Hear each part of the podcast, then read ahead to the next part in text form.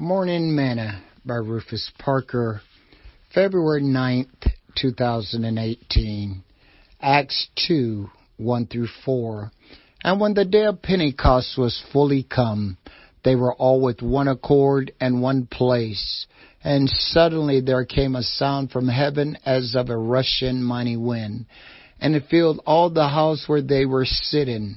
And there appeared unto them cloven tongues like as of fire and it sat upon each of them, and they were all filled with the Holy Ghost, and began to speak with other tongues as the Spirit gave them utterance. Acts chapter 2, verse 1 through 4. Today's morsel. It seems that everyone or everything that goes down in the history books happened on a certain day. We never know when God desired to cause us to do something great that may land us in the history books. The disciples of Jesus probably never figured that they would make history when he called them. I'm sure that there were times that they just felt like a part of a team watching Jesus perform miracles and changing people's lives. It may have never crossed their minds when Jesus told them, Verily, verily, I say unto you, he that believe on me, the works that I do shall he do also, and greater works than these shall he do, because I go to my Father. John 14:12. Maybe they thought this was for someone else.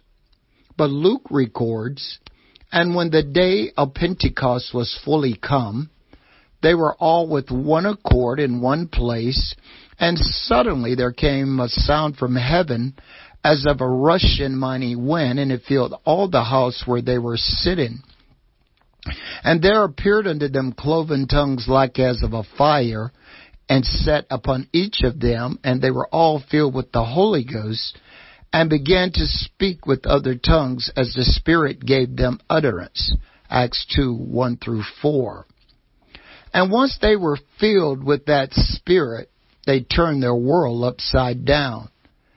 And every year on this day, the day of Pentecost, every true church of Jesus Christ celebrate this day and preach about this day in the establishment of his church and the first outpouring of his spirit upon all flesh is spoken by the prophet Joel in Joel 2:28.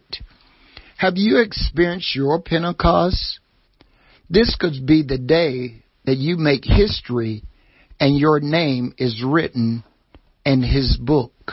See Acts 2, chapter 30, verse 38. Sing this song with me today. The wind is blowing again. The wind is blowing again. Just like the day of Pentecost, the wind is blowing again thought for today. This is the day of salvation.